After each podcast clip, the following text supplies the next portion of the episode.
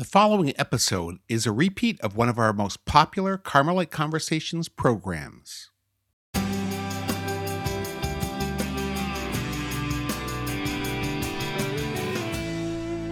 Well, welcome to Carmelite Conversations. This is Frances Harry, and it is a joy to be with you. My co host, Mark Danis, is not able to be here tonight. He's helping his in laws, he's needed. Um, but I assure you, he's keeping us in prayer. And so I ask you to keep him and his family in your prayers. Um, Mark and I were in the midst of a series on the hidden saint uh, the Discalced Carmelite nun, St. Teresa Margaret Redi of the Sacred Heart of Jesus. You know, she's one of the youngest Carmelite saints that we have, having died at only 22 years of age. Uh, her nickname is the Little Flower of Florence because she's from Florence, Italy. And her motto um, was Return Love for Love. We are using this one book as a um, big resource. It's called God is Love, and it's by Margaret Rowe, and it's about the life of Teresa Margaret Redi. And the last week we left off, um, we were discussing Teresa Margaret's struggle for detachment. But before we get into that conversation, I would like to begin with a prayer as we always do. So let us get recollected. Let us think of God present within and sign ourselves in the name of the Father and the Son and of the Holy Spirit. Amen. O Holy Spirit, sweet guest of my soul, abide in me and grant that I may ever abide in thee. O infinite love, I love thee. Do thou confirm and increase my love May the grace of the Holy Spirit enlighten our hearts and refresh them abundantly with the sweetness of perfect charity. In the name of the Father, and of the Son, and of the Holy Spirit. Amen. That was a prayer from aspirations to the Holy Spirit. And you know, we always need the Holy Spirit to help us know how to respond more deeply to the call to union with God, to teach us how to love.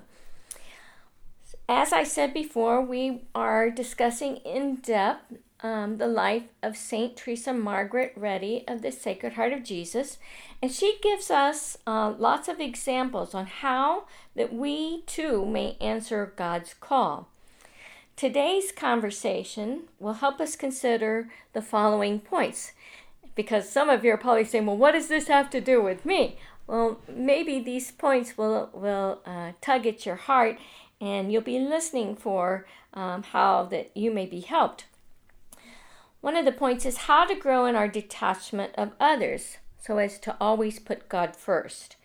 How to practice the presence of God throughout our day.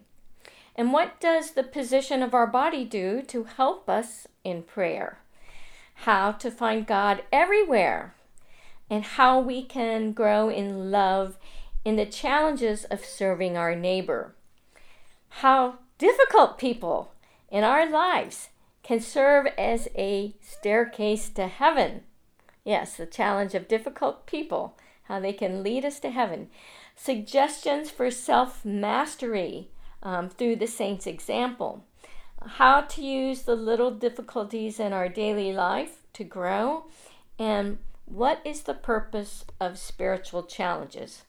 So let's start with a point about St. Teresa Margaret's own um, personal struggle in overcoming herself, her own will, in dying to self.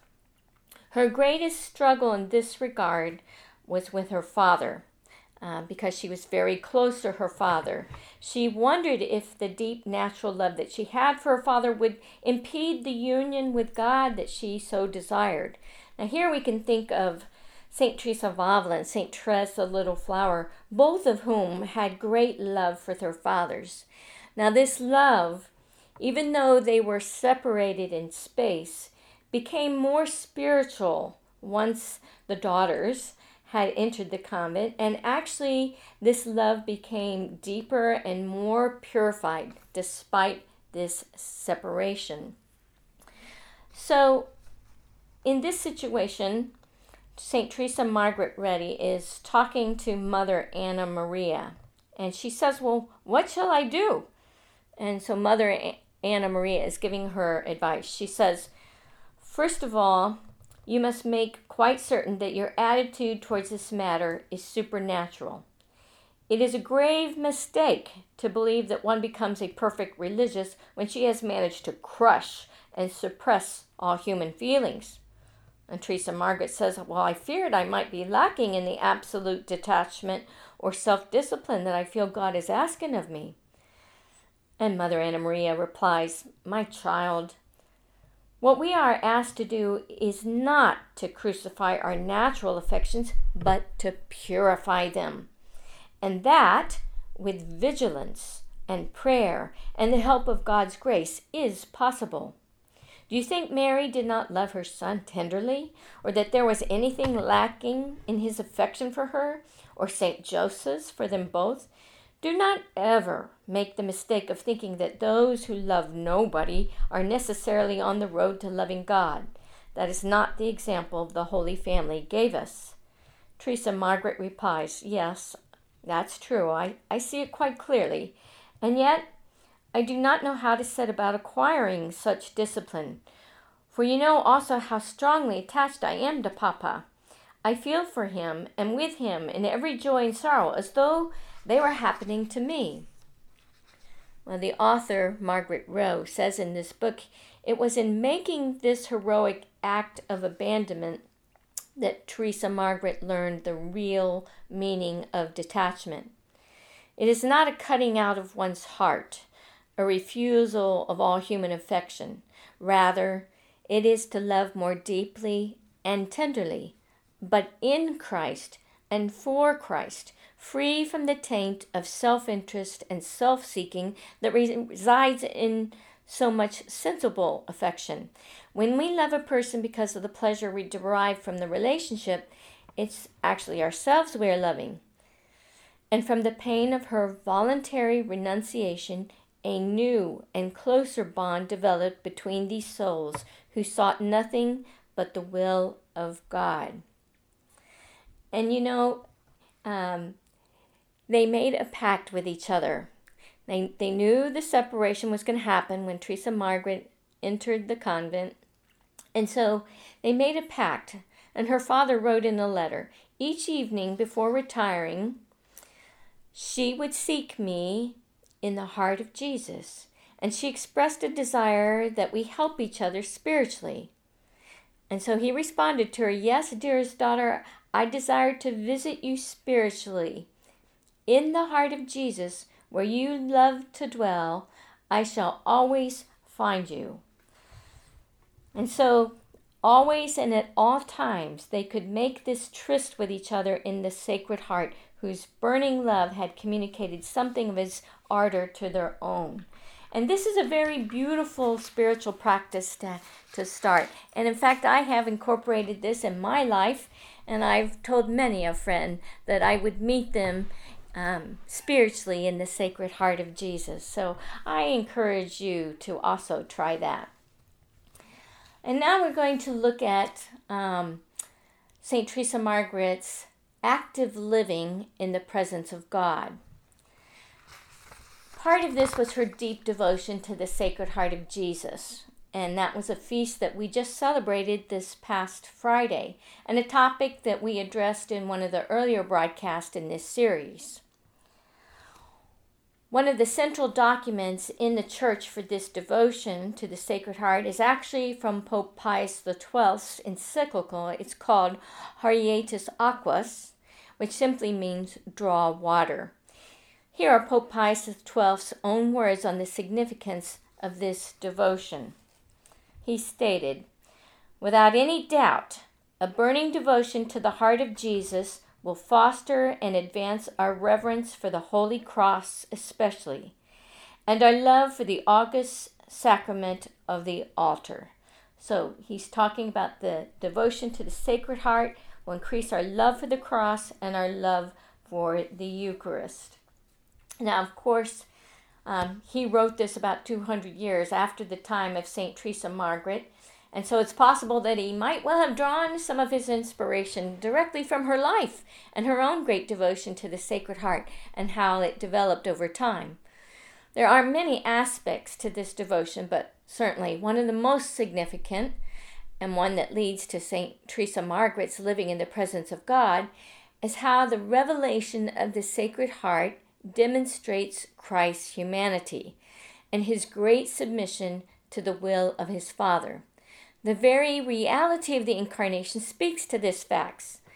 In fact, um, when we read in St. Paul's letter to the Philippians, this would be chapter 2, verse 6 and 8, we see evidence of this. Christ Jesus, who though he was in the form of God, did not regard equality with God as something to be exploited. Some translations say grasped. But emptied himself, taking the form of a slave, being born in human likeness, and being found in human form, he humbled himself and became obedient to the point of death, even death on a cross. This identification with Christ's humanity and his condescension, that's his lowering himself to become incarnate in humanity and, and dying for our sins, they were the primary source of Teresa Margaret's great advancement in the spiritual life. She focused her efforts on trying to both understand and model the very heart and mind of Christ by imita- imitating Christ's interior state his humility, his abasement, his condescension, and his submission. She did this by continually keeping in mind all that Jesus had done and suffered during his earthly life. From the testimonies from her sister in Carmel, it seems clear that Teresa Margaret's practice of the presence of God, which is a term we borrow from Brother Lawrence, uh, the resurrection, another famous Carmelite. It revolved to a great extent around the Blessed Sacrament, to no surprise. According to Margaret Rowe's book, God is Love, Teresa Margaret not only kept our Lord company in the tabernacle, but she was also seen to genuflect any time she was even in the corridor adjacent to where the Blessed Sacrament was kept. So uh, she was trying to uh, keep attention on uh, Jesus' presence. And um, so every time she passed by, she would genuflect. There's an interesting lesson to be learned here. You know, there's always going to be times in our prayer life when we experience dryness or perhaps even just an unwillingness to participate in our uh, required or promised prayer times. Some days we just don't feel like praying, right? It's in these moments that we may be tempted to fear that we're not serving the Lord well or that He's not pleased with us. The simple answer to this condition is to do what Teresa Margaret did. When we fear that our heart may not be into our prayer, it does not matter. In those times, we need to make sure to put our bodies into motion and see if the heart will follow. You know, it's all a matter of our will. And our bodies help us to express that. So, you know, what we mean here is it's nothing more than causing ourselves through our physical gestures to demonstrate that we are, in fact, disposing ourselves to the Lord in reverence and devotion. We can do this simply by bowing our head, folding our hands, kneeling, or even the full effect of laying prone on the ground in a full prostration perhaps before a picture of the Lord or before the cross or the tabernacle. And we do this in a way that allows our bodies to model what we desire our hearts to project.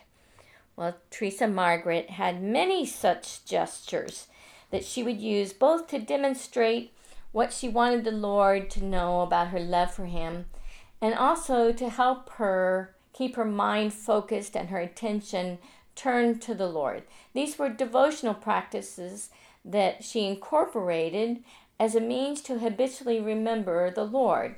So here she's she's practicing the presence of the Lord. And she accumulated uh, quite a variety of these small pious practices, um, which she faithfully um, did through many years. Um, for example, um, like I said before, genuflecting when passing in the vicinity of the Blessed Sacrament, or sitting when working so that she was turned towards the tabernacle, and if possible, doing so on her knees. And before going to sleep each night, she would turn once more to face the tabernacle. Margaret Rowe, tells us that these devotional exercises did not have the effect of cluttering or stifling her spirit. That's something that we need to watch out for. And, you know, sometimes we have too many vocal prayers or devotions. But these for Teresa Margaret were primarily interior movements of recollection and love in the presence of God. Teresa Margaret said, When two people love one another, they naturally think of each other. So, having given her heart completely to God, her, her thoughts instinctively returned to Him in every circumstance and frequently in the course of her occupations. In all, there was no constraint, um, no special effort, for instance, to formulate an act of love at, given periods. It became habitual.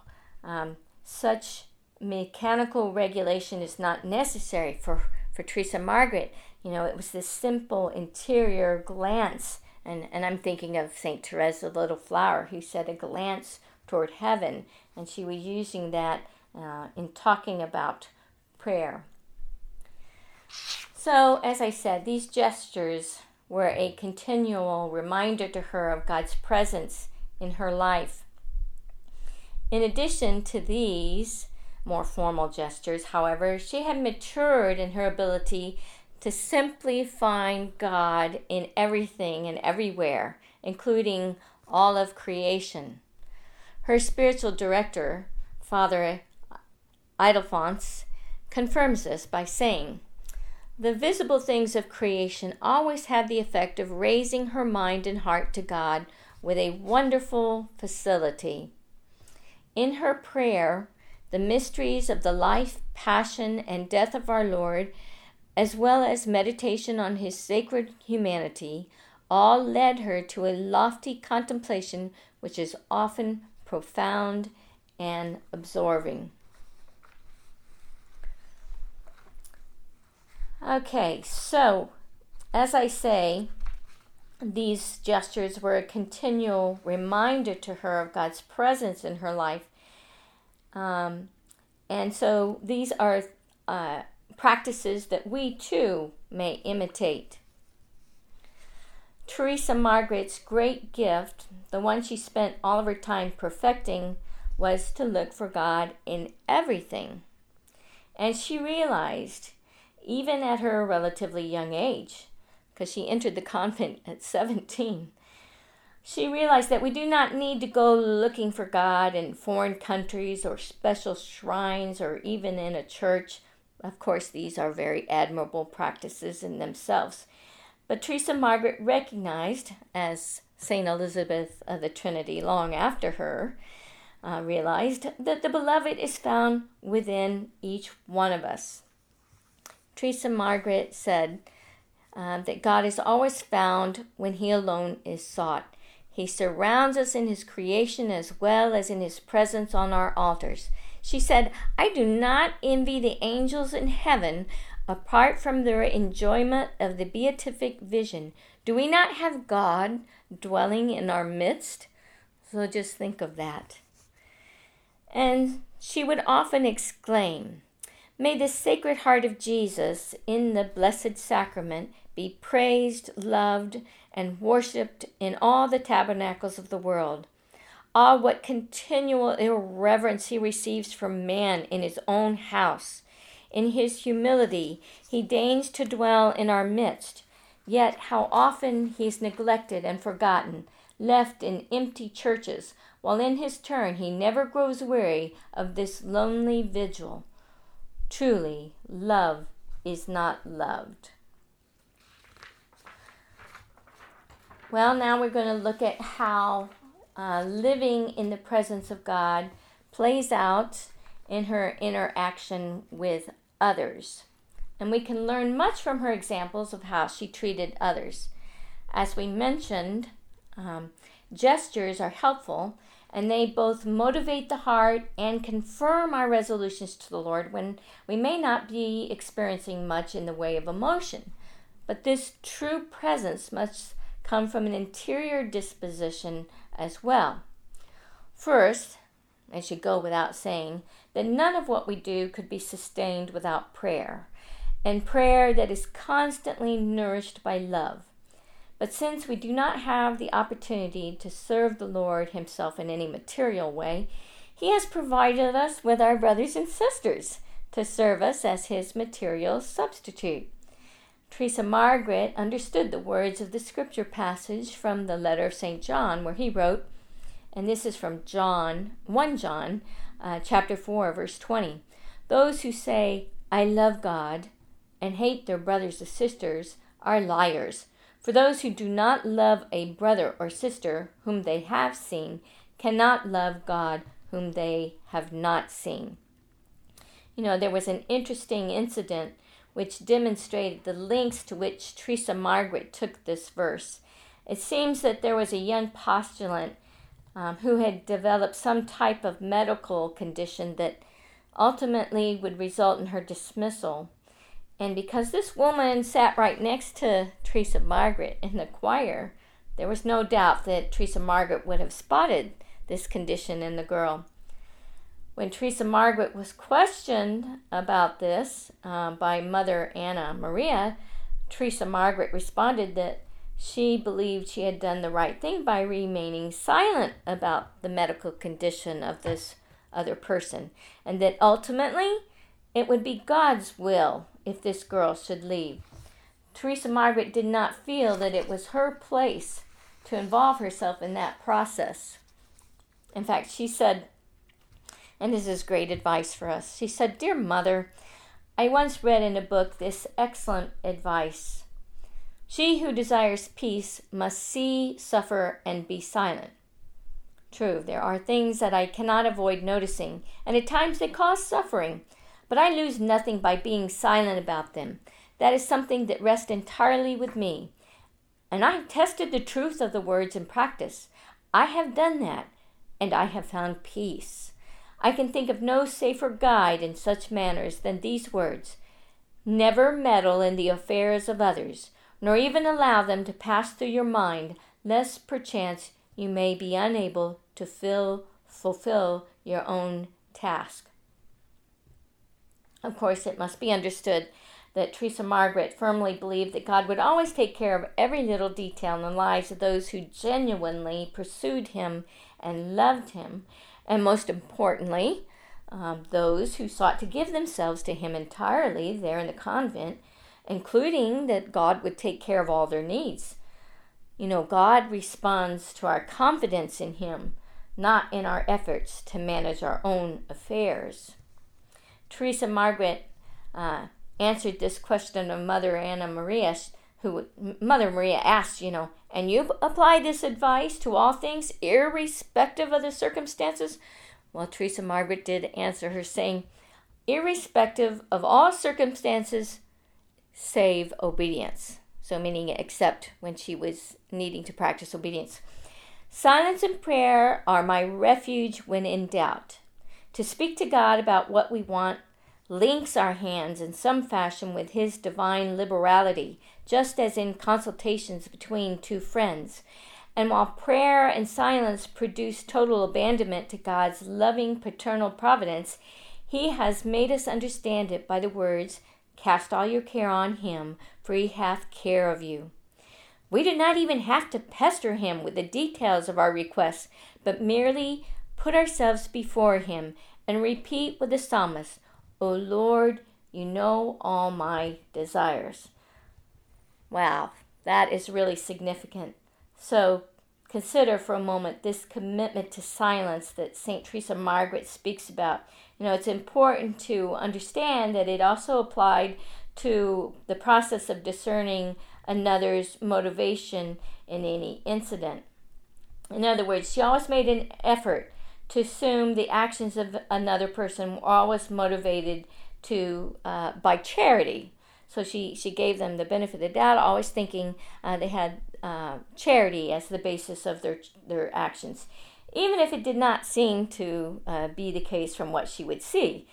She would simply accept in silence that another person's actions were always intended in the best way, and she would not consider debating with herself, and certainly not with any other person, about what motivations they may have had in mind. So think how hard that might be for any of us to practice in situations, you know, because too often uh, uh, people are very suspect of another person's um, motivations. Okay, we're going to take a break right now, and when we come back, we'll uh, talk about uh, one of the examples in Teresa Margaret's life um, where she conquered a lot of her self will. Uh, with difficult people. So, we're going to come back in just a few minutes, but we'll take a break and we'll be right back. Thank you. Welcome back to Carmelite Conversations. This is Frances Harry, and we were just getting ready to talk about a situation that Teresa Margaret Redi, the Sacred Heart of Jesus, had with someone who was insane. And she was a very difficult person to deal with. And the challenge for Teresa Margaret was to overcome her fears and her repugnance when she was charged with taking care of this nun. And you might want to think about, um, you know, in our day and age, uh, we have a lot of people with Alzheimer's. And, you know, think of how these patients are treated.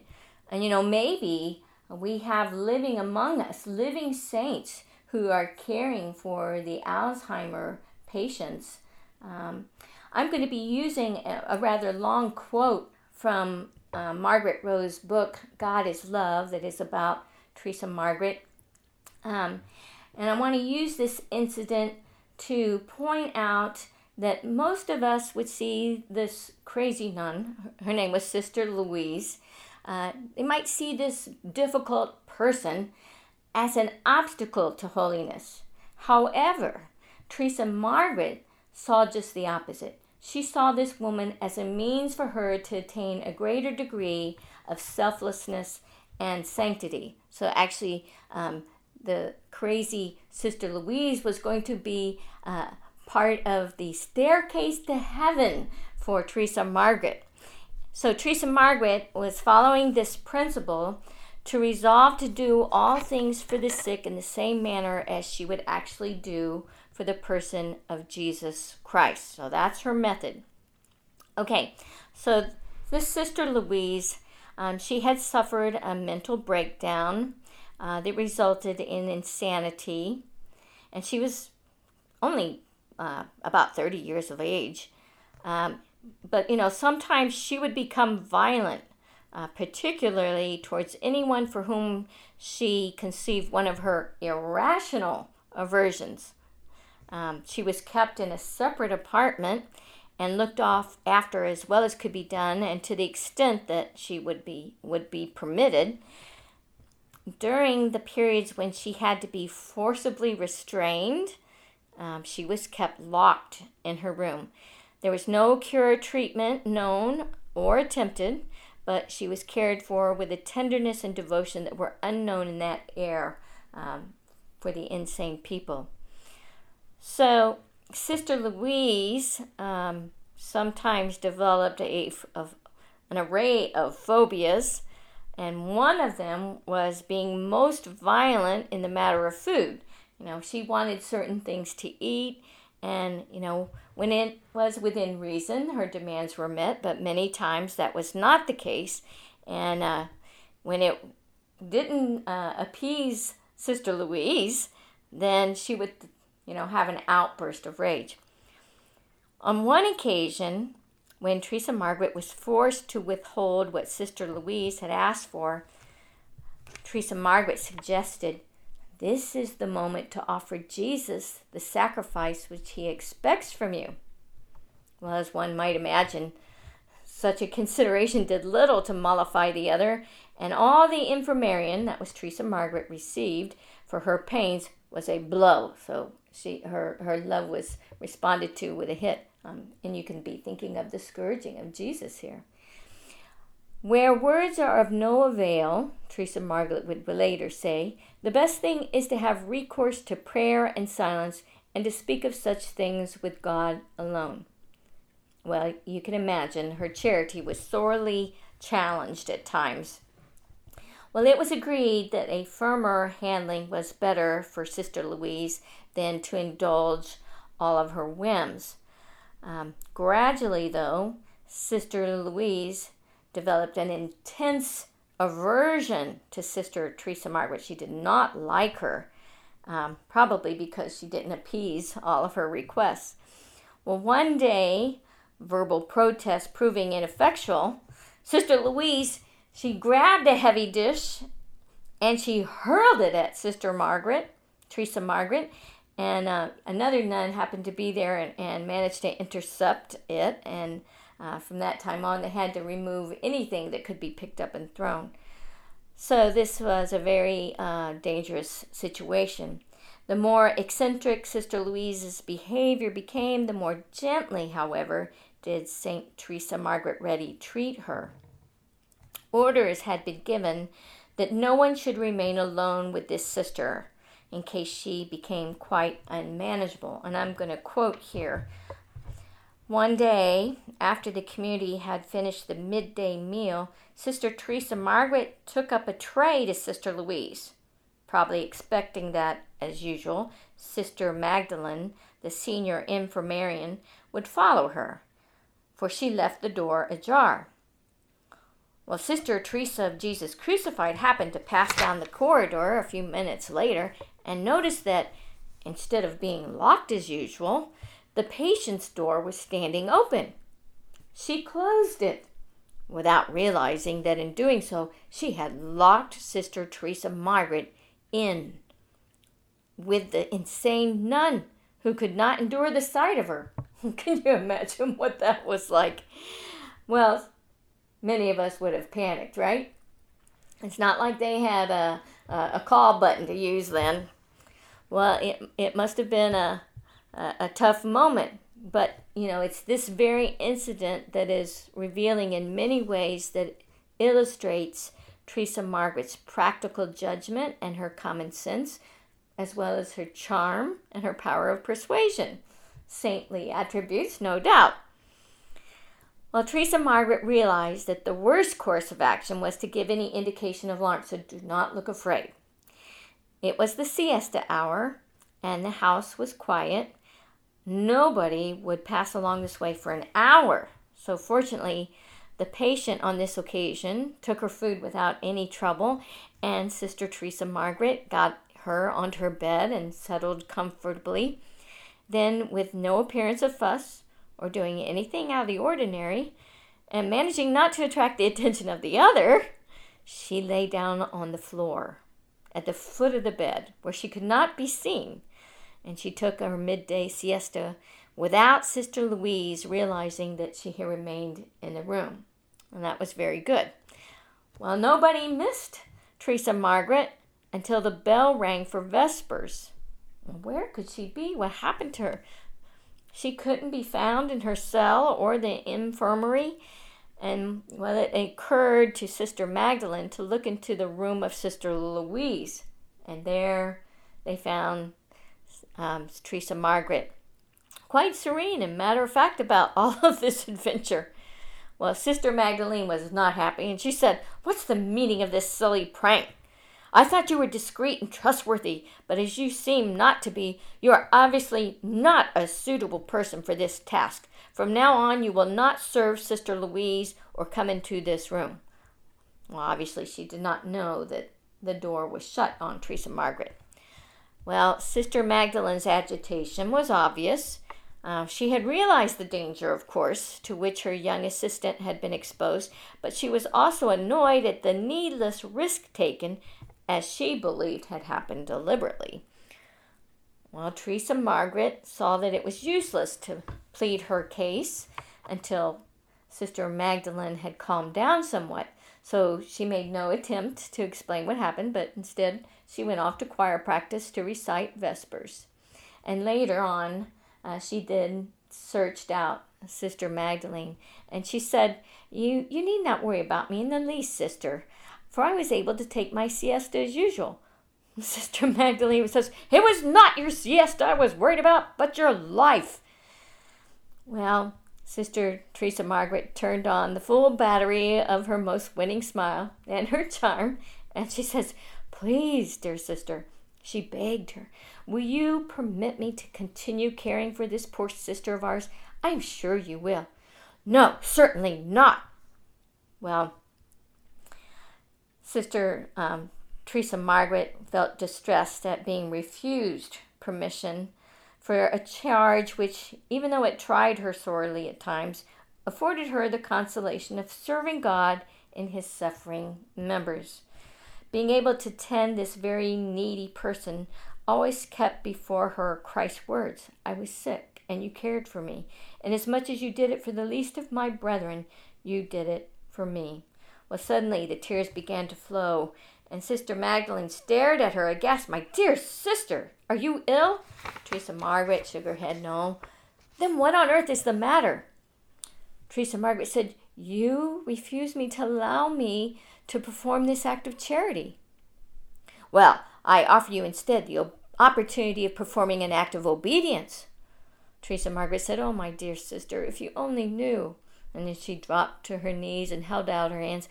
I beg of you, for the love of God, forgive me this once and allow me to serve Sister Louise again. I promise you I shall be most diligent in the future and take the greatest care.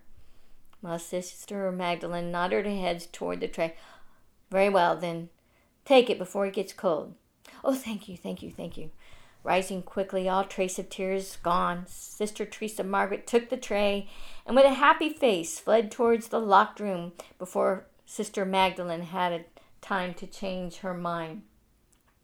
So, if you follow the story, you see that Teresa Margaret did not tell her that um, the door was shut on her, so she didn't excuse herself. Um, she took responsibility and begged for the opportunity to consider continue serving uh, Crazy Louise um, because she wanted to serve Jesus in this suffering sister of hers. So, uh, Sister Louise was her staircase to heaven. So, you know, that is some way, a perspective that we can use to deal with the difficult people in our own lives. And, and I think it starts, uh, uh, especially with mothers and newborn babies, you know, it's kind of disagreeable changing all those diapers and taking care of all the things that a baby does.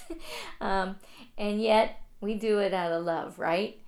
And on a more extreme level, here we have Teresa Margaret uh, t- treating Sister Louise with this great gentleness and, and a great desire to serve her, despite, you know, getting hit sometimes or being yelled at, because um, she, she knew uh, the situation well, and it was a great opportunity for her. You know, even when it came to uh, Teresa Margaret's own preparation to receive communion, she always saw fit to put other people first. She knew in the center of her heart, and not just in her head, Christ's own words, and this is from Matthew chapter 25, verse 40 uh, to to 45. Truly, I tell you, just as you did it to one of the least of these who are members of my family, you did it to me. And so Teresa Margaret uh, talked about her preparation, and while she's uh, taking care of, of uh, other ill patients, she said, As for preparation, can there be any better than the performance of duties given one by obedience, particularly when it is also serving the sick? Even though I am in your cell instead of in choir, I shall lose nothing, for God is not restricted either to time or space. I cannot think of any better preparation or one more pleasing to God than assisting his suffering members. It was this love for his sister in Carmel that also facilitated Teresa Margaret's desire to remain utterly forgetful of herself. She knew that if she focused on the needs of those around her, Not only would she be fulfilling Christ's own words about serving others, but she also knew that such efforts would help her uh, keep her mind off her own problems. And in this example, um, we are going to talk about her self mastery. Um, the author of the book, Margaret Rowe's, book God is Love, says Teresa Margaret's self mastery, as well as her self denial, self denial, excuse me, was extraordinary. As during this period, she herself was suffering many spiritual difficulties and trials. One day, Sister Magdalene noticed the apparent interior conflict with which Teresa Margaret was struggling, and which she usually concealed so well. Why do you not speak of these troubles with Father Alphonse? she asked. Teresa Margaret replied, Ah, I must be about my Father's business. So long as I strive to fulfill my obligations, there's no place in my life for the luxury of spiritual conversation and consolations. Now, I want to share um, an interaction that Teresa Margaret had with Sister Adelaide. Um, this is a person, a nun, who was 80 years old. She was bedridden. Uh, she was failing in memory and she was almost deaf. In fact, she, she used an ear trumpet, um, which is what they had in those days. Um, and, and this tells us a lot um, about the love and the care that Teresa Margaret had for her patients and the consuming fire that she had for them. So it was one day towards the end of 1769. Sister Adelaide was very ill, and she expressed a wish to make her confession immediately, and this would be to Father um. After hearing her confession, he tried to speak a few words of comfort, but she could hear little. But suddenly she called out, Sister Teresa Margaret! Well, immediately, Sister Teresa Margaret, who was in another room, put down what she was doing and she went to the patient. She raised the pillow and eased her position. Oh, thank you, thank you. I'm quite comfortable. Now, speak to me a little bit about the good God. Well, Teresa Margaret began to speak in a quiet voice, hardly above a whisper, suggesting acts of faith, resignation, and love. Watching her from the adjoining room, all the onlookers were marveled because Sister Adelaide, for all her deafness, uh, followed the words of the infirmarian and appeared to derive great consolation from them. And Sister Teresa Margaret said this to Sister Adelaide Sister, when you are in heaven, for the love of God, I beg you not to forget the promise which you made me. Now, later, Father Ildefonse asked, Well, what is this promise they were talking about? And he was told, Oh, those two have made a pact, an agreement. As soon as our patient shall be in the presence of God, she is to ask him to permit Sister Teresa Margaret to join her quickly in order that she may love him without hindrance for all eternity and be fully united with the fount of divine charity. So, this is their spiritual pact um, that she made because she wants to go to heaven. And this closely uh, resembles the longing expressed by St. Paul I desired to be dissolved and to be with Christ. Father Ildefonse later said about Teresa Margaret, her mind and heart were always drawn towards God, and she had a truly burning desire for an early death and quick liberation from the prison of the flesh in order to love Him eternally without any obstacle. Well, less than four months after this incident, Teresa Margaret was indeed with Christ in God. She had died. If the cause of her death actually was her hernia, it's more than likely that it was lifting the heavy, inert body of Sister Adelaide that she strained herself, in which case it provides a, a delightful seal to their simple pact. when Father Ildefonse was informed of her sudden death, um, he said about Teresa Margaret Death itself was the final, victorious consummation of this hidden fire that burned within her. And to her might very aptly be applied the words of Scripture The Lord thy God is a consuming fire.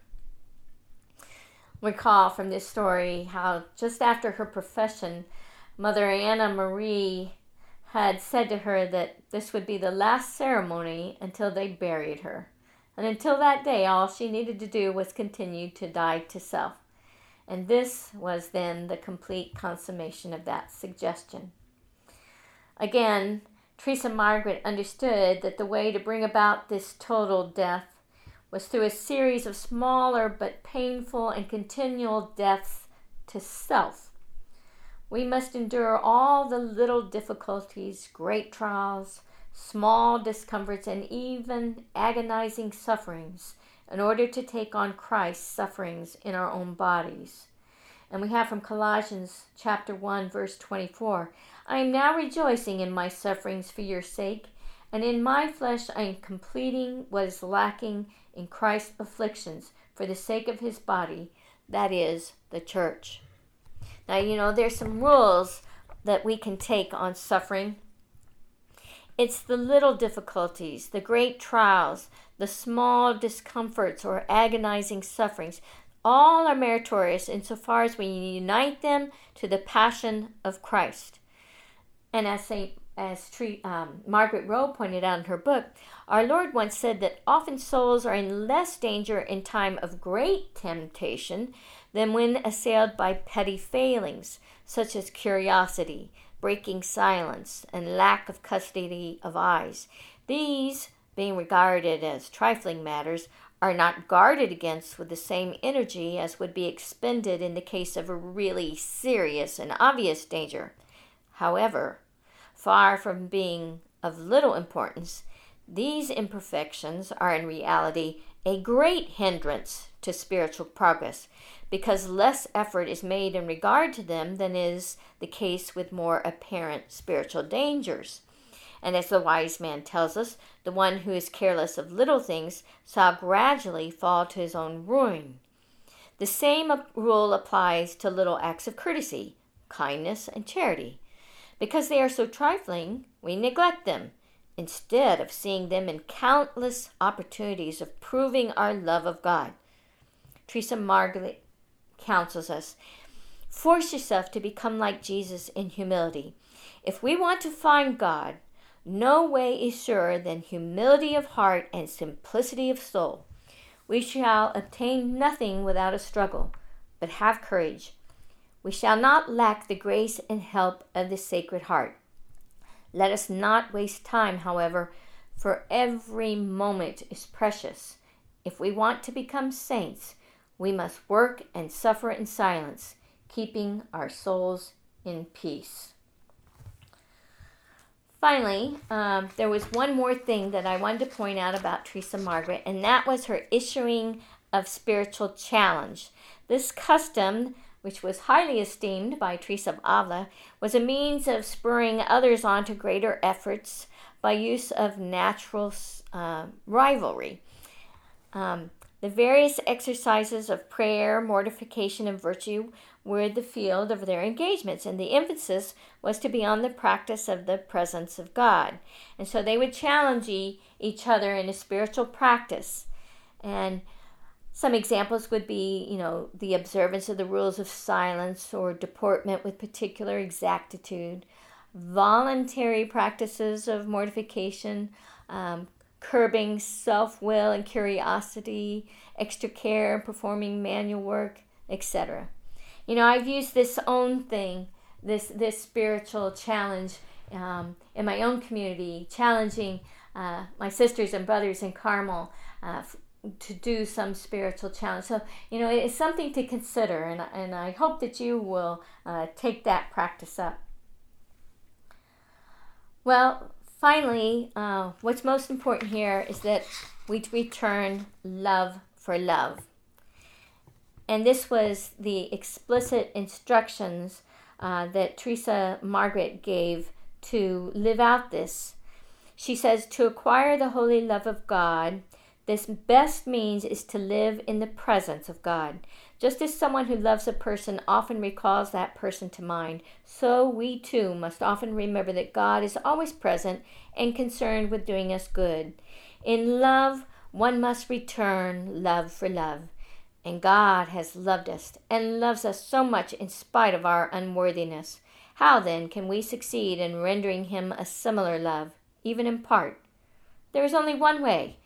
We must force ourselves to become like Jesus, telling Him always in the pains and difficulties we experience, I want to suffer everything without murmuring for the love of my God.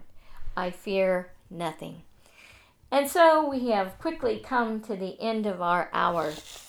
And I hope that uh, there is something in these examples of Teresa Margaret's life, her heroic virtue, that you might take up and imitate as well. And so we come to a closing prayer.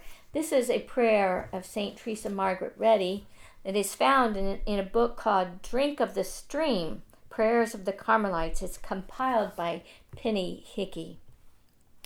And let us get recollected and pray. In the name of the Father, and the Son, and the Holy Spirit. Amen.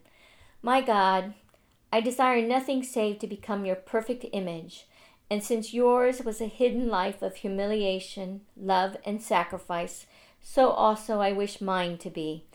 I desire to enclose myself henceforth within your most loving heart, as in a desert, so that I may live in you and with you and for you this hidden life of love and sacrifice. I am confident that all will be accomplished by the fire of divine love. In the name of the Father, and the Son, and the Holy Spirit. Amen. Well, thank you for joining me on Carmelite Conversations.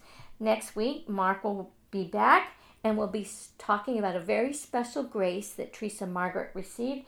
And also, we might get to talk a little bit about her uh, Night of the Spirit. So until then, God bless. Thank you.